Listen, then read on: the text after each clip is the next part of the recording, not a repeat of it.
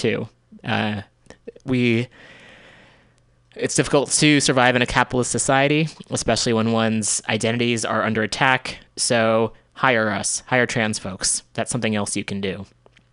Those are the ones I'll share. There's a lot of other ways you can you can help. Uh, Danielle mentioned some as well. Um, again, I'm also going to say also not to call the police. That's something else too. There's this whole discussion happening. I know it's 2 p.m., so we'll be end- wrapping up shortly. There's a transgender professionals Facebook page, and one woman was promoted to be a police officer, and uh, I'll and there's been a discussion going back and forth as to how that whether or not that's helpful to the community. It's been quite engaging. I'll I'll leave that there. So there's a lot of discussions to be had, indeed.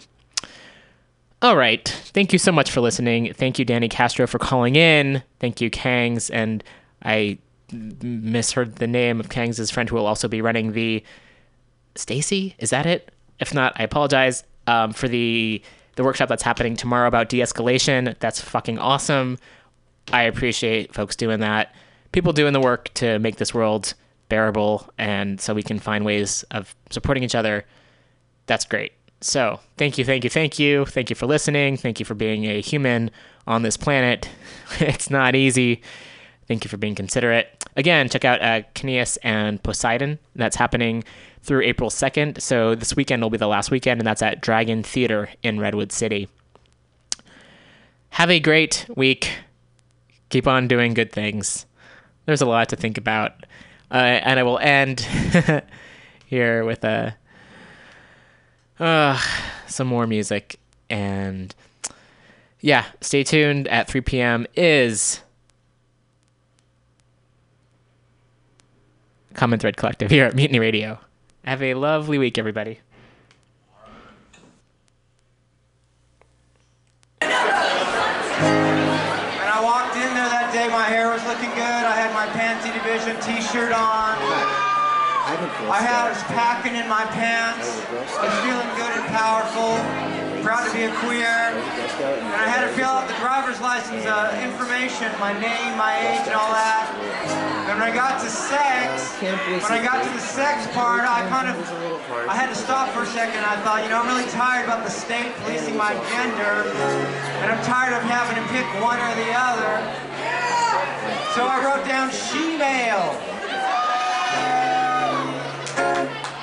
Wrote down she-male, and finally, half an hour later, it was my turn. I gave it to the clerk, and he starts looking at me. He looks at my paper, he looks me up, looks me down, and I start to get real nervous, like, oh my God, I'm gonna get arrested at the DMV. and there's no pride in that. Anyways, he says to me, you know, I have a problem with your form. And I'm like, really? What? I don't know. Goes, not that, your paperwork. Yes, sir, what is the problem? He looks at me and he says, you're not 140 pounds. Yes, indeed, things have changed a lot. This is, uh, I, I'm basically a very superficial person. And this song is my anthem to that. It's called Objectified.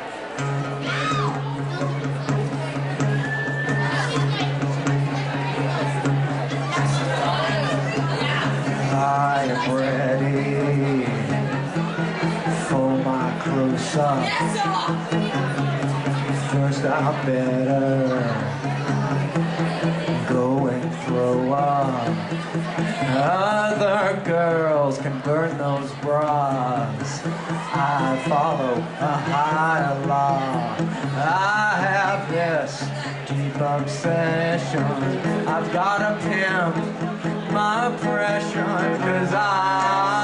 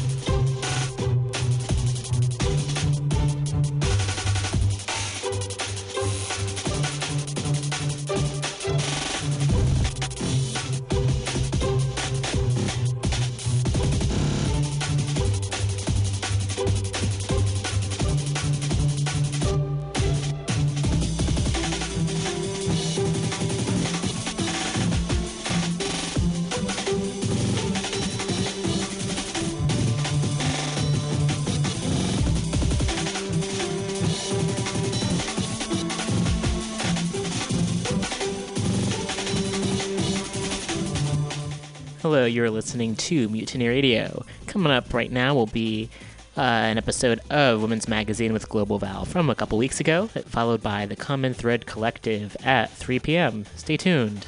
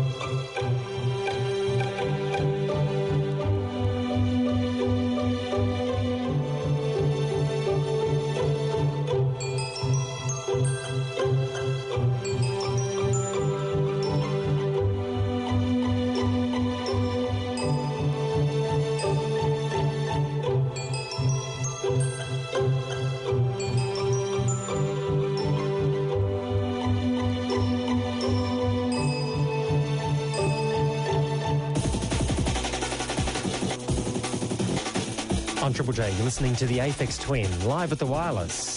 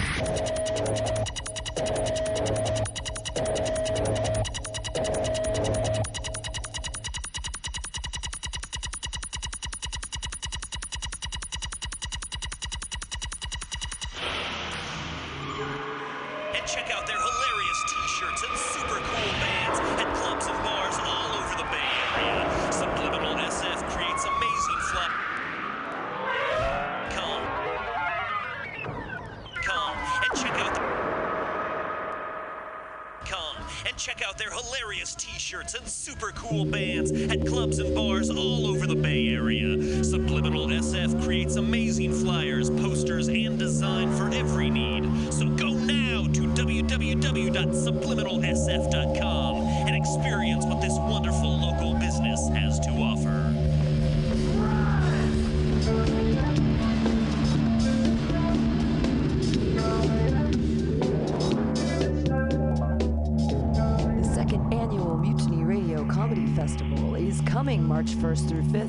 2017 to San Francisco, featuring 25 shows in five days and 50 comedians from across the entire U.S.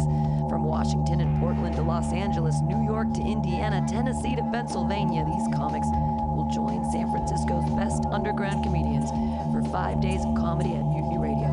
All shows will be live streaming and available after via podcast at www.mutinyradio.fm. But see them live in our intimate 30-seat performance space at 2781 21st Street in the Mission, March 1st through 5th. Tickets available on our website, www.mutinyradio.fm now.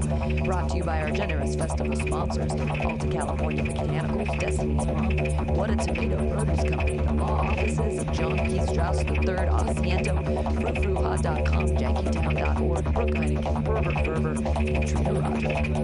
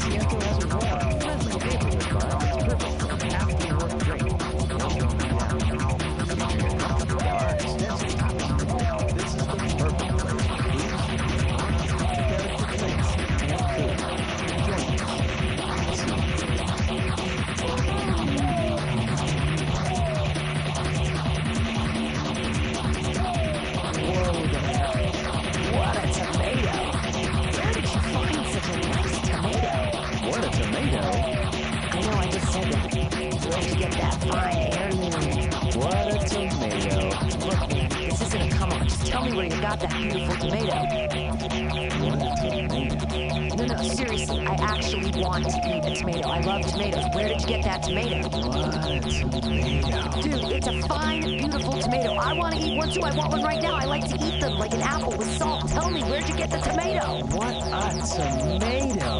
Are you hot? No, at the end of April, April 30th. Lois grew up in New York City where she initially studied ballet, but she has spent many years teaching the Duncan.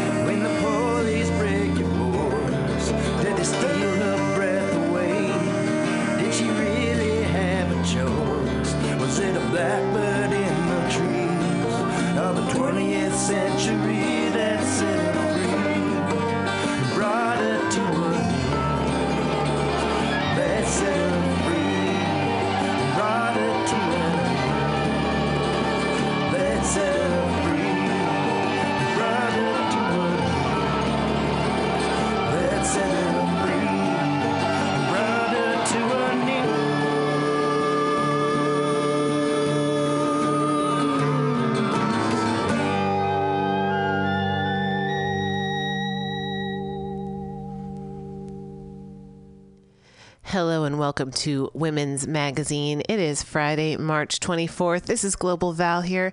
Really happy to be here uh, as part of uh, our series, or the series I'm putting on together, which is for Women's History Herstory Month. So I'm going to be talking to um, an artist, a fine artist today, a dancer, who's going to be telling us about the life and the legacy of the revolutionary feminist dancer of the early part of the 20th century, Isadora Duncan. So please stay tuned. I want to play a little more music for you from a crew called Hazy Loper. That's just where you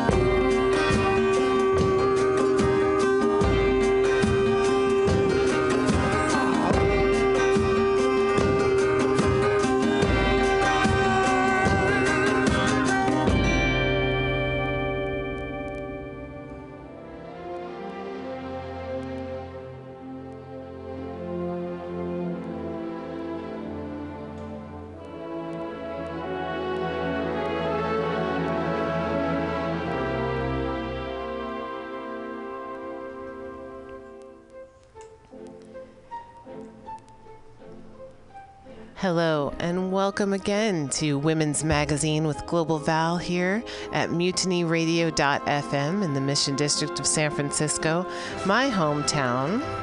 And uh, we're continuing. This is March. It's March 24th, 2017. And we're continuing with our month of women's history. It's Women's National Women's History Month. We'll call it Her Stories Month. Um, and we're continuing today uh, the conversation about Isadora Duncan, who is widely credited as being the mother of modern dance. Duncan was born in San Francisco in 1877, but this California native daughter traveled and performed throughout the world and was lauded as one of the most influential artists of her time. But beyond dancing, Isadora Duncan was a writer, a political activist, and a revolutionary feminist who changed the way that women were viewed in the world. So I'm so happy because joining us today to tell us about the life and the legacy of this fascinating woman is Lois Flood. And Lois Flood has been performing the exquisite dances of Isadora Duncan for over 25 years. Her interpretations are widely recognized for their dynamic, expressive, and dramatic qualities. She's also acknowledged for her sensitive and profound musicality as she creates visual music through movement. Lois is a third generation Duncan dancer, which she'll tell us about, who has performed and taught master classes in New York City, Paris, and San Francisco. Lois is well known throughout Northern California, where she performs lecture and dance programs at theaters, museums, and colleges, and has an upcoming show at the Koret Auditorium in San Francisco at the end of April, April 30th. Lois grew up in New York City, where she initially studied ballet, but she has spent many years teaching the Duncan dance to all ages, and she is also the founder of Diablo Dance Theater. She is with us today to talk about talk to us about the life and the legacy of Isadora Duncan. So, Lois Flood, thank you so much for joining us today. Thank you, Valerie. That was uh, just a wonderful introduction, and and thank you so much for giving me the opportunity to share the legacy of Isadora Duncan, as you mentioned, a California native daughter, and one of the most famous people of the early 20th century. She literally changed the way the world viewed women in art. She changed the Russian ballet. She did so many things that really, really helped women and brought a new view and a new impetus to dance, to culture. And the, the most amazing thing is she was raised in Oakland. She was born in San Francisco and raised in Oakland and literally raised in poverty. Her father abandoned the family when she was a baby. And at that time, there were no social services. The mother didn't have Social Security or welfare or anything like that. So the mother had to rely on her skills as a piano piano teacher, and she did some crocheting. And she was left with four children, and Isadora was the youngest. So the family survived on very, very little. But the benefit that Isadora had was that her mother was very cultured. Her mother could play the piano, her mother was well read and educated. So her mother imparted um, this wonderful music, played Chopin and Schubert and Gluck. And so the children grew up in a rich environment of music. Their their mother read Shakespeare, Walt Whitman. So it it was kind of a, a rich life in many ways, but still they were very very poor. Um, and they moved often because they couldn't pay the rent. But it still it, it still she still developed into this amazing artist of the world. She's often called, she's a living symbol of revolt, of women's emancipation. And that's the Oakland area was a big influence on Isadora. When she was growing up, uh, the area was rural. And so little Isadora would go outside and play in nature. And she was really, this influenced her dance being so close to nature. She uh, started a little school for children, and she taught the neighborhood children dancing. And uh, so the Oakland area was just, a, in many ways, a wonderful place to grow up. Um, and her thing that's very remarkable about her, about Isadora, was that she dropped out of school when she was 12 years old. and that's, you know, amazing. But she did go to the library, the Oakland Main Library, and spent lots of time there. And the head librarian and poet, California's first poet, Ina Coolbrith, was her mentor. And Ina would give Isadora books to read. And so Isadora was at the library often and brought the books home and read almost everything that Ina Coolbrith gave her. And this was, Ina was a, a major influence on Isadora. So these this is sort of some of the background of how she became Isadora. She she rejected. She did take some ballet classes as a as a young girl, and I think it was possibly her third ballet class. She came home and she told her mother. She said, "I I, I don't really want to wear ballet slippers. I don't like corsets," and so she just never went back to ballet. And she started dancing barefoot or with little sandals. And uh, her mother had these pretty curtains of uh, lace and satin, and she used this lace and satin curtains and made herself uh, a costume. Um, at that time, it was the um, the Victorian period, where uh, Greek ideals were very popular, and of course, everyone was influenced by this by the times as we are today. So Isadora was influenced by Greek ideals and Greek culture because it was what she saw around her. So this is one of the things. These the the Greek ideals, Greek art, Greek sculpture was one of the things that she used to inspire her movement. So she used nature. She used what was popular Greek art, Greek sculpture, Greek ideals. She studied the forms and she went to museums and used the forms in her dance. The other thing that made Isadora absolutely fantastically famous was she was the first to dance to classical music. Of course, the ballet used classical music, but the music at that time was written for the ballet, such as the Nutcracker Swan Lake, Tchaikovsky's Nutcracker, Swan Lake. Music was written for the ballet. Isadora came along and said, Oh, gee, I love that Chopin waltz. I think I'll dance to it. And at that time, that was scandalous. Nobody danced to Chopin, Schubert, Gluck. So these are the things that made her unique and caused her to stand out. But the biggest thing Isadora left us, besides dancing this natural, beautiful way, besides using classical music, she was the first, imagine in 1902, to come up with the idea and say, gee, I, I feel like movement starts at the solar plexus. You hmm. feel the movement first in your soul, in your solar plexus, and you move from your center. Now, I was a ballet teacher, so I can describe the difference between what Isadora invented in 1902 and what the ballet training is. The ballet training, for the most part, is your back is straight for the most part, and the movement starts in your lower back, and your arms and legs move independently of your solar plexus. So, can you imagine this woman coming out with no ballet slippers, no corset, uh, a, a costume that looks like a Greek tunic, and dancing to Schubert and Chopin and expressing nature. Oh my God, this was like very unusual. And so this these are the elements that really are the foundation of her dance. But getting back to her childhood, so she was raised in Oakland and she stayed in Oakland um, and traveled and, and and had small programs and traveled to Northern California and Southern California a little bit.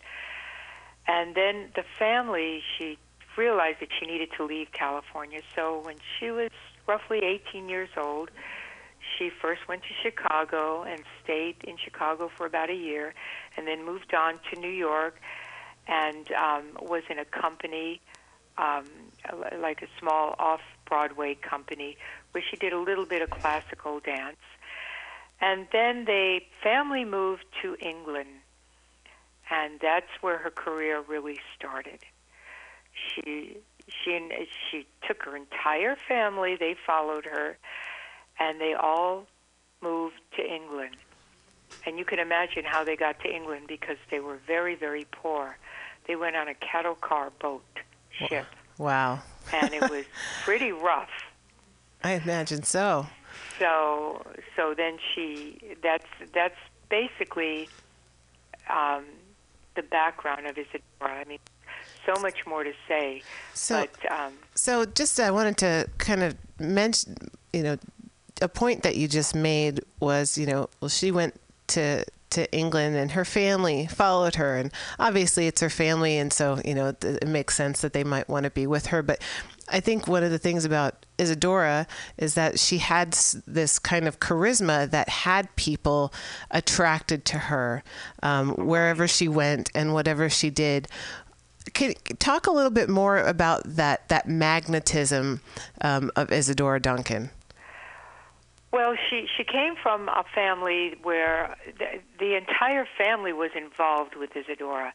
As children, they they put on plays. Her brother was a great influence. Uh, he helped her.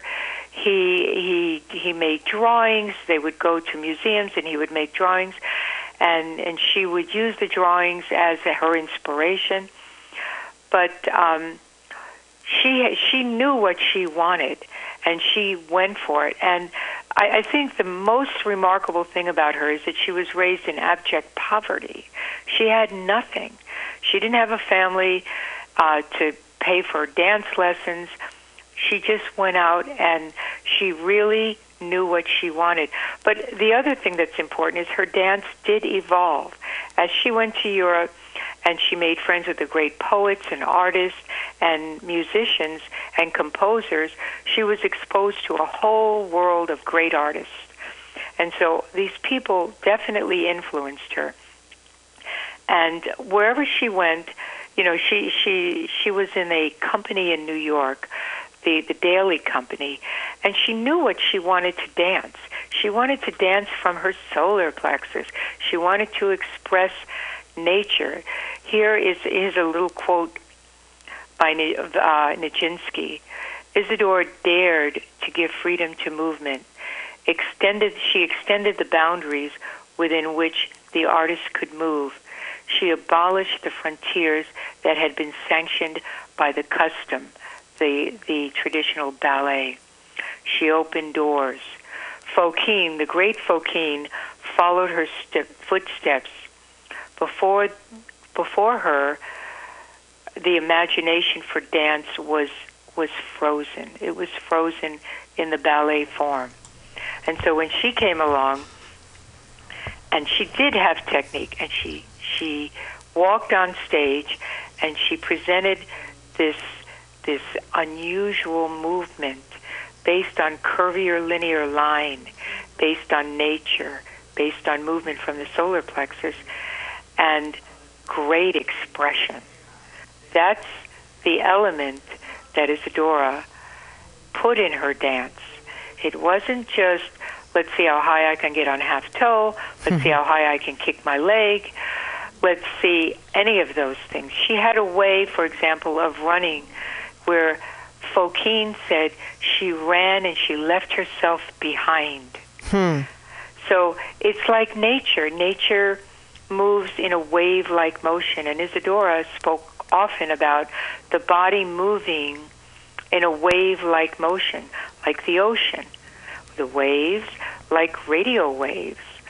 And so in our dance, in the Duncan dance technique that she left us and ideas about dance, is that we, when we dance, we're like nature. We don't stop. The movement continues. And when we hit the peak, we we come back and then we go out and then we come back. We never pose. This dance is absolutely not about posing. It's about inner reflection and expressing the beautiful music that she found and she chose to dance to. Hmm. Every piece of music that she choreographed to, there may be one or two that I'm not crazy about, but every other piece, and I know possibly 70 dances. Um, the music is stunning, stunning. People don't, I, I'm sure when they're watching a Duncan dancer, they're not sure if they like the music more or if they like the dancer. Hmm. Because her choice of music was just beautiful, perfect. Chopin waltzes, nocturnes, etudes. She also created a suite of dances to Gluck, who was the first uh, composer, operatic composer in the 1700s, to compose an opera uh, behind with the myths, using uh, Greek myth as his as his inspiration.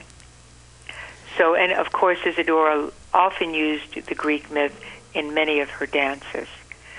And so, um, and she so was. Uh, she, I'm sorry to interrupt. Uh, I was. She was a, an inspiration to many artists, fine artists of her time. Yes, and I, I would like to. I, I just discovered the history of of how she did. Her very first visit to Russia was in 1904, and Isadora at the time was had just become famous. Loie Fuller invited Isadora to dance in her program. At the very end of the program, she gave uh, Isadora an opportunity to perform. And that was the impetus for Isadora to take off. After they saw Isadora, she was invited to dance in Budapest. And just, it was a great performance. She was carried through the streets after her performance, uh, and they raved and they loved her. But when she was in Budapest, she received a telegram from from the Russian Diaghilev Ballet. Please, please, they begged her to go to Russia. And this was 1904. Well, I mean, that was a, an amazing honor. So, of course, within a few weeks, she arrived in Russia. It was 1904. And in the and so within a day, she performed uh, for the Russian dignitaries, uh, Diaghilev from the Russian ballet, the Diaghilev Ballet. Nijinsky was in the audience, Pavlova, um, uh, uh, Frederick Ashton. All these famous artists were in the audience. And she danced in this large room, and it was a wonderful grand piano. And the dance that changed the way uh, uh, Nijinsky danced was when he saw Isadora perform The Death and the Maiden. And it's a Chopin mazurka.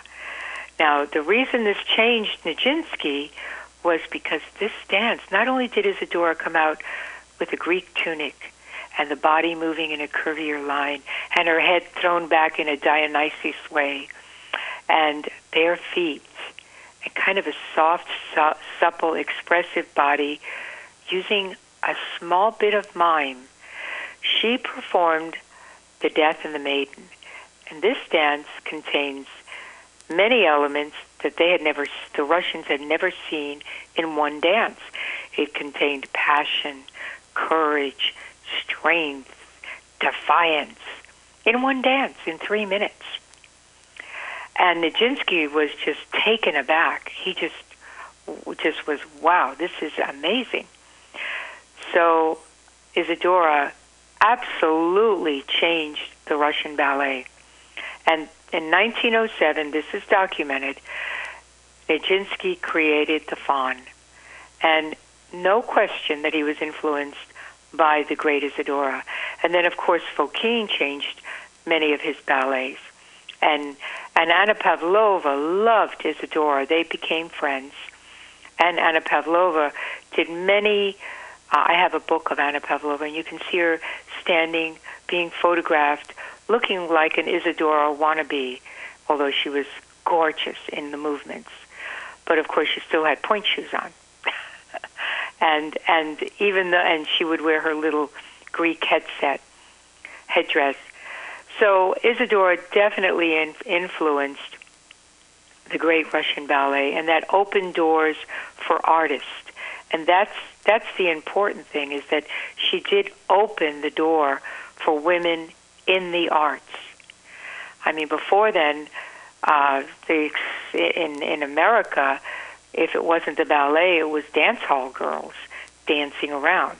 No one ever did this classical, beautiful dance that literally, absolutely expresses human emotions, expresses universal feelings. One, if one is watching a Duncan dancer, you will almost always feel something. You will relate to her or him. And so it's it's unique in that way because my goal is to express the music and express something to share with the audience. I have a dance called the Narcissus. Of course, Isadora didn't name her dances. Later on, they gave the Isadorables gave the dances a name names. It's a little easier to remember one dance from another.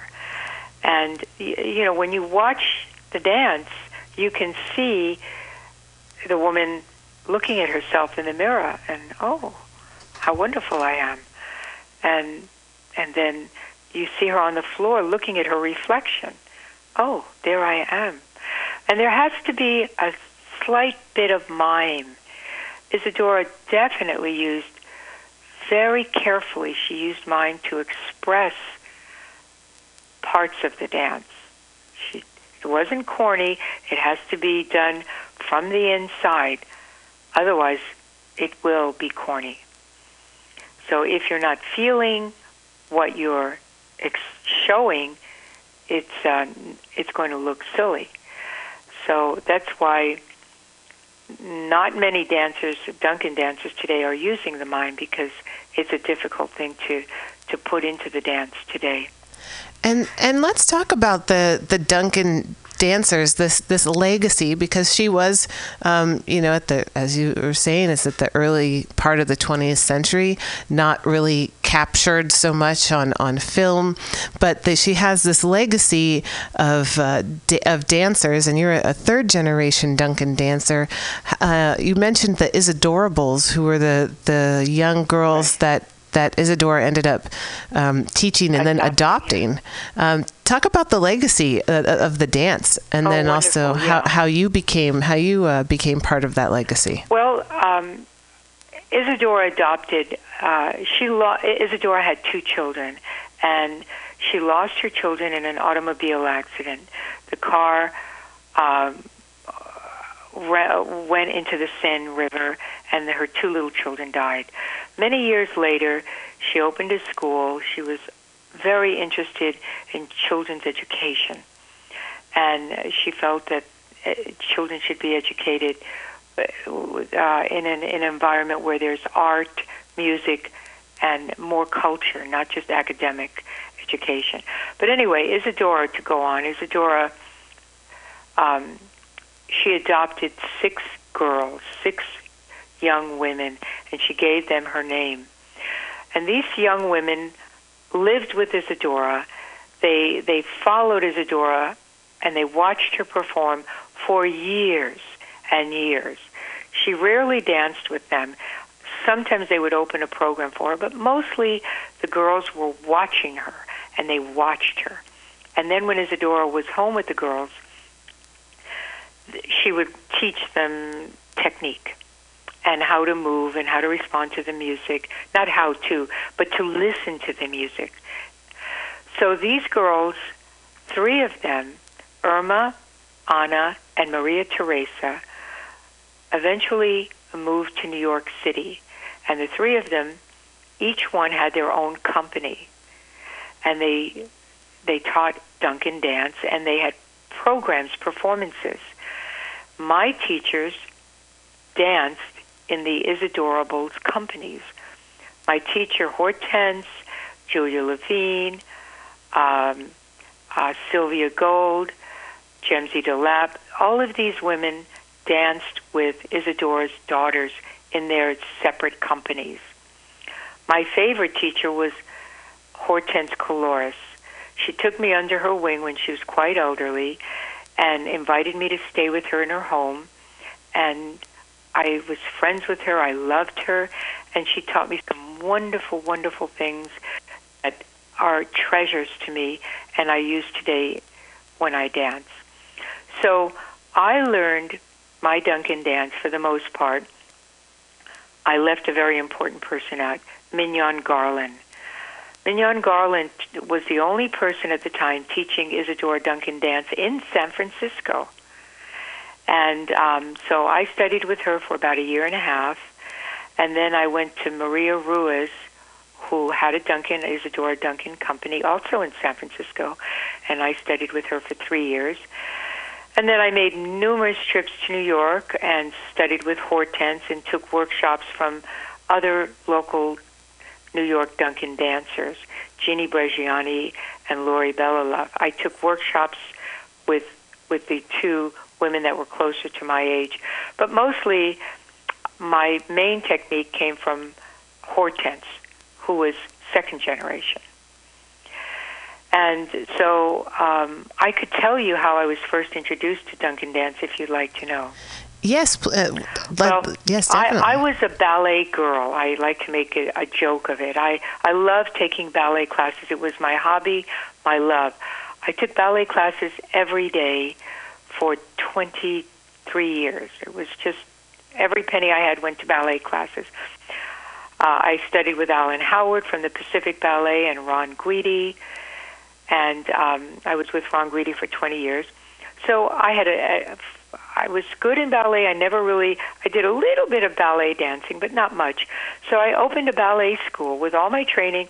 I decided to open a ballet school in Danville, a children's ballet school, and it was quite successful. And then about 23 years ago, I met the mother of my son's best friend, and she came to the house and she said, "Oh, Lois, you have to take an Isadora Duncan class." And I said, "Oh no, that's maypole dance. Not, I'm not going to a, a Duncan class. Forget it. If it doesn't have a grand jeté or a, or a triple pirouette, uh, it's not dance." So she really, really was after me. So I finally, after the third try, said, "Okay, I'll go." I went to my very first lesson with Mignon Garland in San Francisco on Polk Street, and uh, that was the turning point of my life. I could not believe it. I was absolutely taken aback. This was it. I loved it. I loved the music. I loved everything about it. And so I continued my ballet classes, but then I became a devotee of Isadora Duncan. And so that that was the beginning, but it really took an effort by this woman to really pull me by the scruff of the neck to this class. And so I'm I'm really grateful to her that that she did that. So so and then then I began my research and study and to be honest with you it took probably possibly 8 or 9 years before I really felt I was doing Isadora's dance because I had so much ballet technique that it took years to re- to let go of it. Mm. I thought I was the queen of the class because I could jump and leap and do everything. But I was missing the entire system of the idea and the and the beautiful dance that she left us. I was not moving from the solar plexus. Um, I was focusing on technique, and it really took many many years uh, to let go of that. So that you know, it was an eye opener when I finally was able to understand what I was doing. It was a big breakthrough. Well, it seems like uh, Isadora. It makes sense um, that uh, that it would come that way. It sounds like Isadora was was uh, a breakthrough uh, person herself. And um, tell us about some of the performances that that you've done over the years. Okay, I uh, thank you for asking. Um, so I, um, my goal and mission in life is to introduce Isadora's dance and philosophy and life to as many people as I can. When I present Isadora, when I do a program, I I focus on Isadora. I talk about Isadora briefly. I show the historical dances, and they're wonderful because most of them are under four minutes. And I and I always say, well, you know, if you don't like one dance, it'll be over in four minutes or less, and there'll be another one. So my program consists of a, an introductory talk. It's short, brief, um, and I uh, present the idea of the solar plexus and, and the Greek ideals. And then I show a body of her work, lyrical dances, and then I bring a, a narrator. I invite a narrator to narrate quotes by Isadora and famous people who saw Isadora.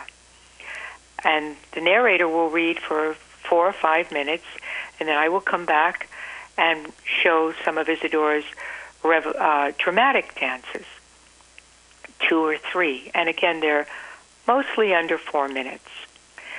And then the narrator will come out and read some quotes by Isadora, and I will read a few of them to you this afternoon.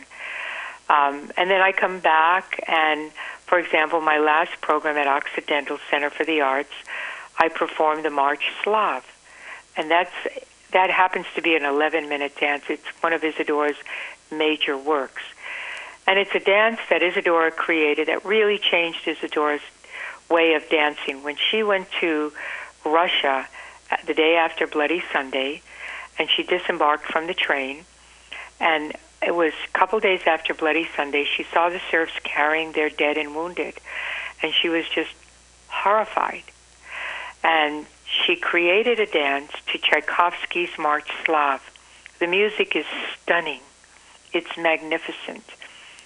And the dance is about breaking loose and breaking away and re- uh, they're unrelenting. They they are the dancer comes out and she's her arms are tied in red ropes and she's bent over and she's carrying a weight on her back. And then as the dance progresses, she the, she pushes the, the the weight away. She breaks loose from the ropes and she does these and of course this happens in in 11 minutes. And she she's free and she runs out and she gives this giant scream with her body and arms and head thrown back i'm free. And then she calls people to follow her. Follow me isadora said. I never dance a solo. I dance the chorus. So you see gestures like calling and pointing and dionysus moves where her head is thrown back in freedom and her solar plexus is lifted. And this sense of freedom you get, and the music is just so beautiful and so powerful that everyone in the audience is involved with me. And it's, for me, it's freedom of not the Russian Revolution because I'm living in 2017, but for me, it's freedom of woman, of freedom of breaking loose of the bounds that have restrained us, the constraints that have held us back. I, I like to often say that Isadora was a living symbol of revolt, of women's emancipation. Um, so that's what's in my mind when I'm doing this dance. Um, so